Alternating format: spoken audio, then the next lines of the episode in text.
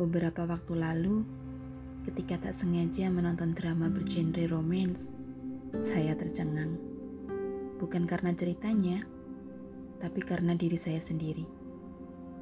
Sebagian orang mungkin jika melihat cuplikan interaksi antara wanita dan pria, akan ada rasa dalam hati yang bergejolak. Entah itu rasa senang, rasa iri, rasa ingin melakukan hal yang sama, apa pun itu pastinya tentang sebuah rasa. Tapi sepertinya tidak berlaku untuk hati saya. Interaksi itu tidak membuat saya mengeluarkan respon, tidak membuat saya merasakan apa yang seharusnya dirasakan.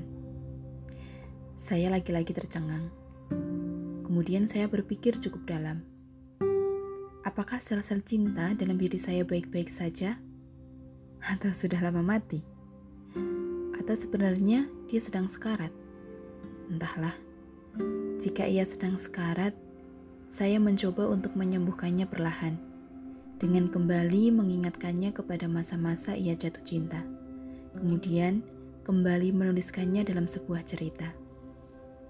Tapi ternyata, sel cinta dalam diri saya sudah lama terbunuh tanpa saya sadari. Tak ada kisah cinta manis dalam setiap kata yang tertulis, tidak ada kisah romantis dalam jalinan cinta yang manis. Sedikit banyaknya tentang cinta yang tragis. Hei, hati.